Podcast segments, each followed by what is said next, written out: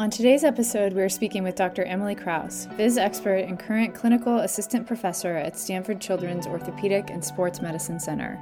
Doctor Kraus is board certified in physical medicine and rehabilitation and takes a unique approach to the diagnosis, treatment, and prevention of sports injuries. She is also super involved in the athletic community. Doctor Kraus proudly grew up as a three-sport high school athlete in a small town in Nebraska, and now is an avid runner and cyclist. She has competed across nine marathons, including Boston Marathon twice and California International Marathon in two thousand nineteen with a personal best of two hours and fifty minutes. As an athlete herself, she recognizes how sport participation plays a valuable role in the physical, emotional, professional, and social development of an individual. She is committed to maintaining these ideals for the future generations of athletes. She is involved in multiple Stanford I R B-approved research projects that focus on female athletes. Her clinical interests lie in endurance sports medicine, bone health, running biomechanics, adaptive sports, and overall supportive female athletes. In this episode, she shares tips with us on how we can prevent R E D S, the female athlete triad, and bone health issues by improving our nutrition and recovery habits. We also dive deep into and discuss her newly launched FASTER program at Stanford. Welcome to the Voice in Sport podcast, Emily. We're so excited to have you here with us today. Thank you for having me, Steph, and Voice in Sport.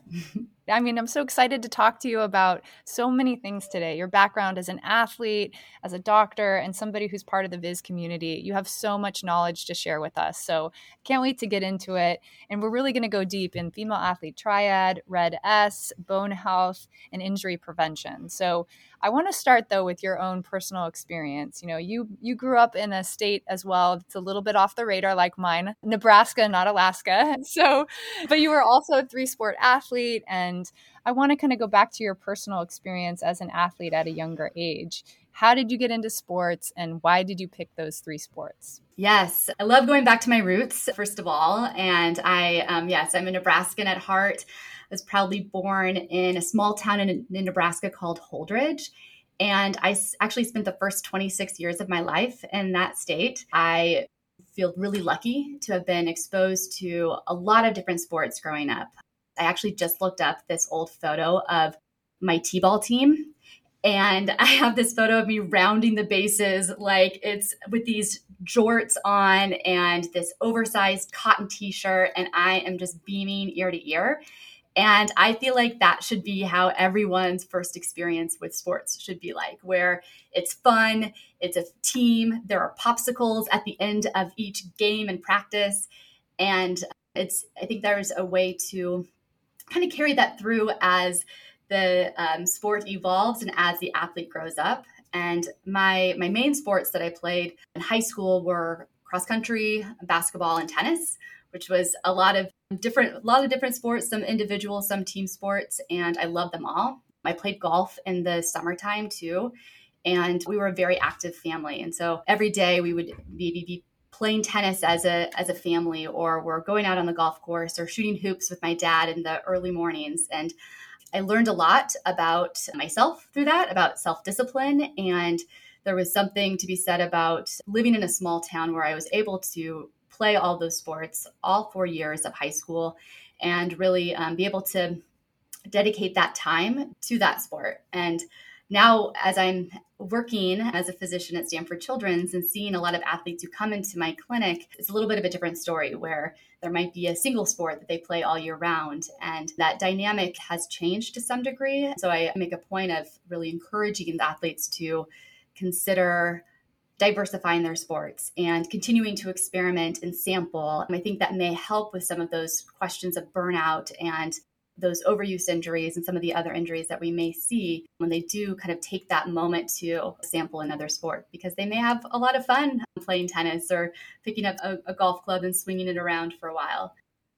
I love that. So you're in the office all the time, seeing young athletes come into your clinic. I think that must give you such a great perspective on what these young athletes are facing every day. So for the girls that are listening to the podcast today, what do you wish you could whisper to like all of those young athletes that come into your office, you know, something consistent that you wish you could tell them about their journey, you know, to have a positive impact on them. Because I'm sure, you know, you, you have parents coming in there with the kids. You don't always get to like just say, hey, you know, like stick with it.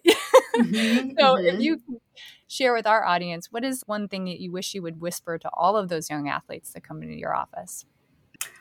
Oh, just one thing. Oh, man, it's hard to just narrow it down to one. But I think it's important for those athletes to realize that tomorrow is one day, but we need to think about the future and the next year, the next five years, the next ten years of their active life. And what habits they're doing now actually can have an effect in ten years. And that's hard for that athlete to really process because they're thinking about tomorrow's game they may not be able to participate in. But there are going to be more games. And if this injury is handled properly, and if we can really get to the root of the problem, which sometimes requires peeling the onion quite a bit, they'll get back and they'll get back stronger. So it's really hard because I think sometimes when an athlete comes in with an injury, they've got these walls up, they're upset, they're frustrated, they're either angry at me or angry at their parent for bringing the, them into the clinic to get that diagnosis. But it's the long game that we really want to focus on. And we want to keep these athletes in sport. So that's, I guess, one piece of advice is it's not just about that next game or tomorrow. It's about the future of their athletic life. I love it. That's so important. Well, you talked about something so critical, which is trying different sports when you're younger and, you know, exploring. I mean, some of the best Olympians that we have on the podcast maybe didn't even get into their sport until they were like twenty or into college. So I think that there's so much power in trying different sports and seeing the benefit across doing multiple. And you're actually a good example. I mean, you didn't go on to the Olympics and win a medal, but you are still an active runner yourself, ultra distance, and you're super into cycling. You know, how do you think being involved in the three different sports that you have essentially sort of created as your craft, how do you think it has affected your body in the long term? Because I would imagine being in three sports is positive in one side because we get to work on different muscle groups and stuff like that. But then it could probably be pretty tough on your body too. So, you know, I'm just kind of curious on if you noticed the sports that you're in, how it has affected your body. Mm, I forgot to even mention one of the earlier activities that I did, which was ballet. I did ballet for a few years. And I remember my mom commenting that when I would run down the basketball court, I would like bound like a ballet dancer. So I, I will say that all of those different sports can help influence and in a positive way each other. And for example, I believe strongly about some degree of participation in sports that involve multidirectional movement patterns. So I think like playing basketball and playing tennis helped build my bones for kind of long-term bone health, potentially more than just running and the more repetitive impact of running. And I think there was a protective component, even though I don't play a lot of basketball and I wish I played more tennis now, but I now run pretty consistently. And so the bone building effects of that multi-sport participation was really helpful and protective. And another thing, just as far as just my love of running, I would say my first love for sports is running, but I really do enjoy all sorts of cycling, gravel, mountain bike, road. But my love of running, I think I was able to hold on to that and really kind of grow that love throughout high school, college, med school, through kind of this gradual build and increase in, in running. So I participated in running for a season in high school, and then I went to a different sport. And I think it really protected me from some of the overuse injuries that I do see in the year-round runners that come into my clinic. And I know it's really hard because these athletes, they they love to run. And so me telling them to run less is just almost like nails on the chalkboard as far as delivery. And I think that they could really try other sports that can complement. I have an athlete who does some rock climbing. I have another athlete who um, does some swimming, just to really kind of build that kind of full body strength and that core strength and endurance. I love that. So how did being involved in running or just sport in general impact your career decisions? And how did you eventually end up deciding to focus on female athletes and sports science? Yeah. So I was one of those rare birds who knew they wanted to go into medicine at a pretty young age. By the time, I think it was seventh or eighth grade, one of my science teachers really struck me as someone that I wanted to be like. And she, Missus Bricker, shout out to Missus Bricker if she's listening to the Voice in Sport podcast. So I, I love the sciences. I knew that I loved being active. I was a very active child and a teenager. And so I wanted to find this way to combine the science and physical activity. And in high school, I started to shadow a lot of the primary care doctors and family medicine doctors in my hometown. And I really appreciated the ability of their practice and what they could do to impact the lives of the patients that they saw. And there was a continuity there that I really appreciated as well, where they could see that that patient grow. And so I wanted to be able to make that type of impact. And so my love of athletics really motivated my pursuit to explore more of a sports medicine direction. And I actually thought I wanted to be an orthopedic surgeon for, for quite a while. So during high school, through college, through three years of my med school, I was on this track to become an orthopedic surgeon. And I thought that I wanted to be a team physician for a professional football team, specifically the Denver Broncos, because that was one of the closest football teams to, to Nebraska. And I thought that was kind of the, the way that I treated athletes. My mind wasn't even broadened out enough to really see the delivery of care to female athletes like myself. And I had a couple of injuries where I would see physicians, but I didn't put it together that I could be in that type of a role in the future.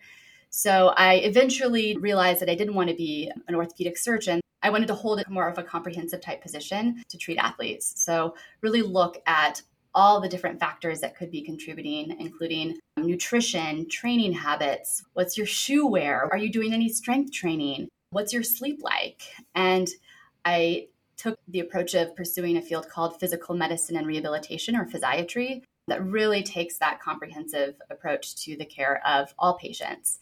And that's where I really fell in love with exploring and trying to ask both the right clinical question, but also then study that through research. And through that, got involved in some research studies, which I think we'll talk about, that really opened my mind to the need to care and better understand the female athlete. And through that, I started to do more clinical care for the female athlete and more research for the female athlete.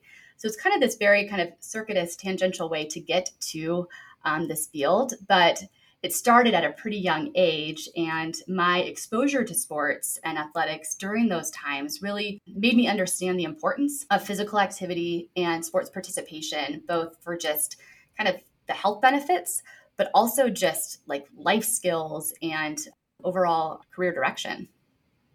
I love that. Well, now we have another thing in common, because I also wanted to go to school to study sports medicine.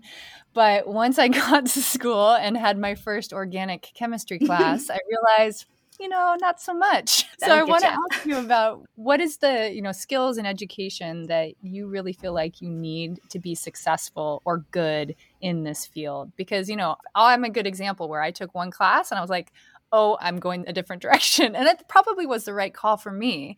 But for young women today who are in college and they're thinking about getting into sports science and research, or even the medical field specifically for sports, what would you say to those girls are the most important aspects they need to be considering? Yeah, organic chemistry, that will get you. I still have have some post-traumatic stress from some of those organic chemistry tests, but I survived. I'm here. I would say, I think you had it, like this really deep interest and passion to pursue this field. And I think you need to have that fire. You need to have a strong desire to really commit to a bit of a long-term, longer track.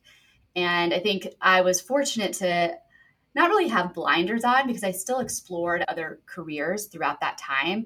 But I knew in my gut that this was something that I would continue to love and be good at. And I had the knowledge, the background, and the experience, and kind of that mindset and determination to get through those painful organic chemistry classes and some of those other classes, even during med school, where you really, you kind of hit some low points that can almost break you. And not to scare people, because I think you learn a lot about yourself during those moments too, where you're like, okay, how can I get through this with performing at my best while still maintaining my my sanity?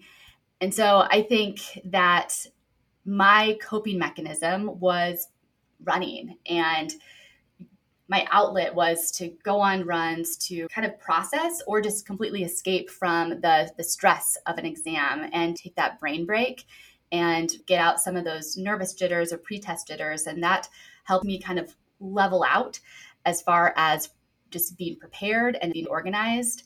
So I think having that balance and that drive are important pieces.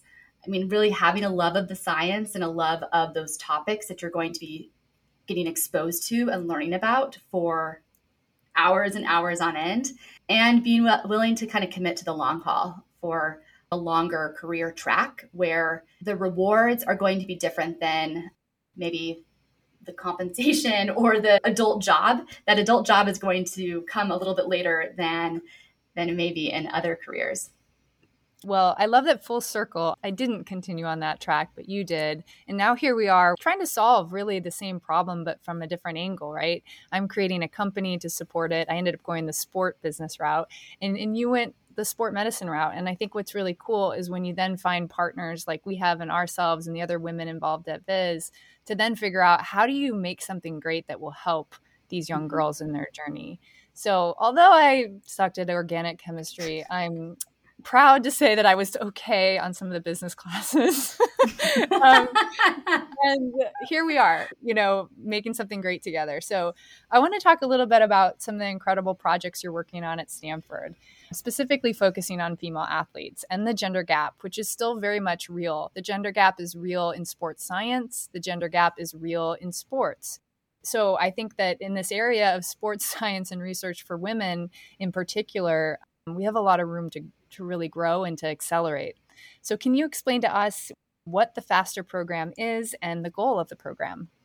Yes.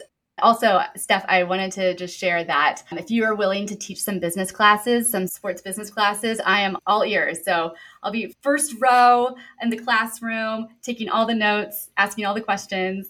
Amazing. Well, we can swap. We can have okay. exchange classes. Perfect. All right. So FASTER, this is new. This is a program that I am so excited to introduce to the world. And it's really been fun to get involved with over the past year. And so FASTER, first of all, stands for Female Athlete Science and Translational Research. And Steph, as you mentioned, we focus on addressing this gender gap that's um, still present in human performance and research today in women in sports. Our main focus at the beginning is really talking about early identification and interventions to treat the female athlete triad and prevent the female athlete triad, and also relative energy deficiency in sport, or R E D S. And we're really trying to find ways to improve the health of girls and women of all abilities through both athletic participation and performance. We're really also hoping to translate this research and information and get it into the hands of athletes, coaches, other practitioners in the community so they can really learn and help spread this good information. So this program is a research program that's at Stanford, and we are in close collaboration with Harvard. Harvard has an amazing female athlete program led by Doctor Kate Ackerman. And it's been really rewarding to be able to work with her more consistently on these projects and find ways to collaborate. And I really just soak up her mentorship. She has a lot of experience in both the clinical care and research of women in sport. And it's been a journey that's just beginning. And I'm excited to just continue to pursue these projects and this learning and growing with her. I love that two different universities came together to create this program. I always think when you can partner with the right folks across different organizations, it can really accelerate the change. And I want to talk a little bit about that change and that gap. Like, why do you think that gap exists in the first place? And what brought the two organizations together to get after this? Yes, I'm so glad you mentioned this, because I would not be directing this FASTER program, and Um, I wouldn't be collaborating with Harvard if it wasn't for this bigger initiative from the Wu Tsai Human Performance Alliance. So there is a multi-center effort or initiative to really look at answering questions on health and human performance of all athletes. We are so fortunate to have been included in this larger initiative um, through this FASTER program and the Harvard program. So big shout out. Um, you can check out Wu Tsai Human Performance Alliance and learn a lot more about some of the other projects and innovation hubs that they're also really trying to tap into and better understand for athletes of all ages. But specifically with female athletes, there has been a gradual, then rapid increase in female sports participation, especially around the time of Title nine. And so with that increase in female sports participation, there's been this need to better understand these physiological differences between sexes so we can better understand the injuries, treat those injuries, and both improve health and performance and longevity in sport. And unfortunately, a lot of the research out there still on athletes is primarily about male experiences. And we are really working on trying to close that gap as far as knowing how those injuries present, how we should diagnose them differently, treat them differently, and really understand the unique risk profile of a male or female athlete and how that differs between sport, how that differs among the ages. So an adolescent athlete or a prepubertal athlete is going to present differently and going to need different management than um, an adult athlete or a master's athlete. So we really need to close that gender gap at all those different levels. And I mean, there are so many different areas and research questions that we can ask. And I think one of the challenges that I have right now is, where do we start? Who do we collaborate with? And it's been super exciting and challenging to kind of narrow that focus to really get to the important questions early and then kind of build on those. Well, I think it's amazing. And it's also a big reason why we started the Voice in Sport Foundation, because I think we need more focus and we need to accelerate these areas. So we're really excited to support any of the work that you guys do there. And hopefully with the research that you guys are going to be doing, that gap will become smaller and smaller and smaller in the future. So if you take a step back and think, okay, five years from now, what is the impact that you hope the FASTER program will have on female athletes?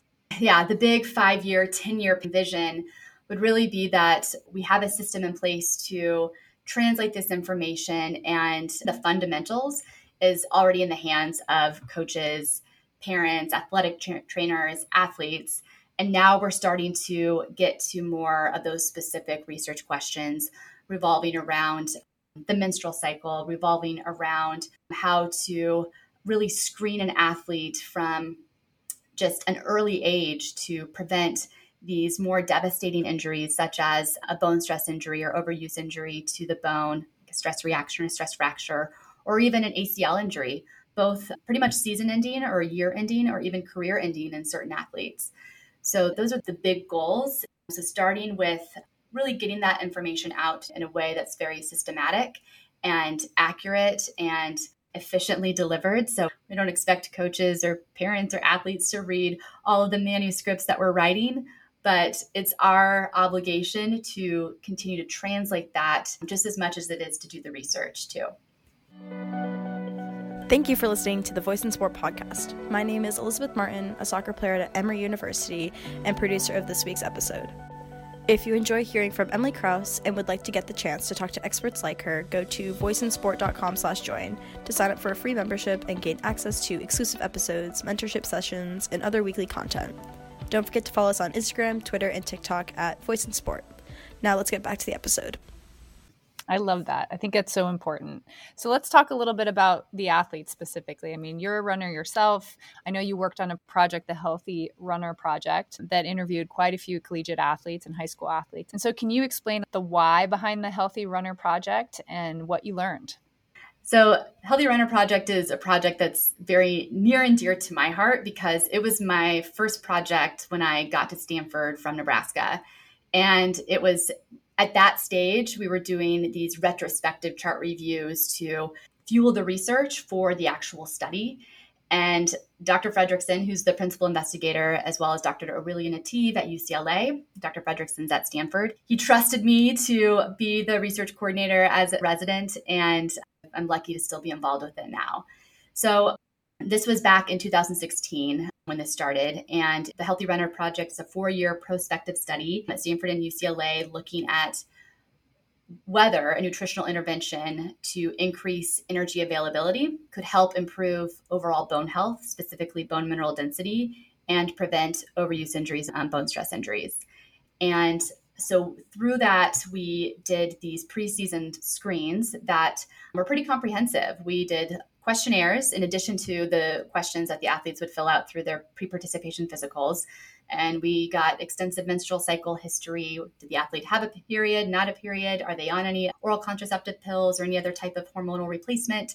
Do they have any um, their injury history, specifically or especially bone stress injuries, and any other um, disordered eating history, which was really obtained from a, a sports dietitian with experience and accreditation asking those types of nutritional related questions.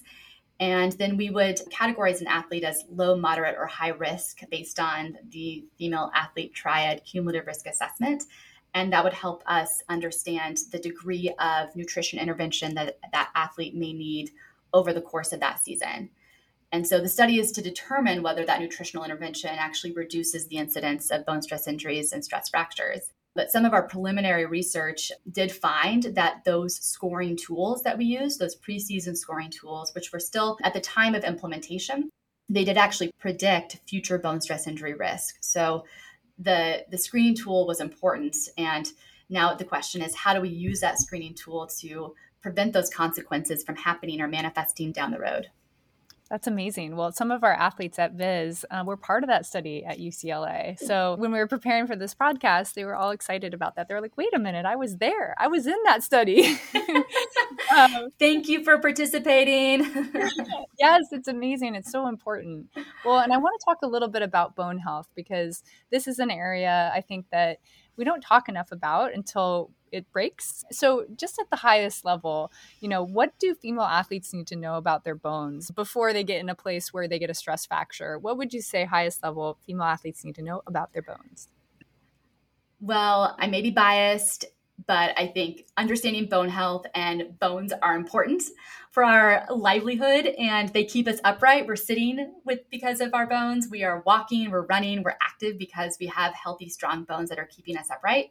And we have hundreds of them in our body. They are continuously remodeling. So they're they're breaking down and then they're rebuilding. And that's part of this beautiful process that allows our bones to continue to grow and allows us to get taller and break down every time we we exercise and we we run. But I think it's important to also realize that there is a fine balance between that bone building and bone breakdown, and that evolves over time. And especially in the adolescent athlete, these are their peak bone building years. And, and so we need to do everything possible to optimize that time. And, and so that's the, one of our big focuses, both in my clinic and, and in our research, to make sure athletes realize that if they come in with a broken bone, it may not just because they landed wrong or they trained too hard. It could be related to other factors such as their nutrition. Well, I think it's really important to note that, especially in an area that you're really passionate about, running and ultramarathoning, that a third of ultramarathon women, so like that's roughly thirty-seven percent, have had major stress fractures. So, you know, unfortunately, this is an area for runners that is just really prevalent. And I think that I want to help these young girls understand what they can do to prevent this from happening. And we're going to talk about R E D-S and female athlete triad, but if we can just fo- focus for one minute on three tips that a female athlete can take today to ensure they have good bone health. You got to fuel your body. You got to think about what you're putting into your body, and not just overall intake, but think about some of those micronutrients too, and think about the calcium, the vitamin D. And there are a lot of different diets out there, and I'm not going to preach one diet over the other, but I do think that understanding how to get the optimal nutrients to allow those bones to build with the right the minerals and those nutrients is, is super important. And then I talked about um, previously the multidirectional activities, And another reason to diversify sports and sample other sports that might be different than just running or swimming. So participation in ball sports has been shown to have a protective effect on future bone stress injury risk or stress fracture, stress reaction risk.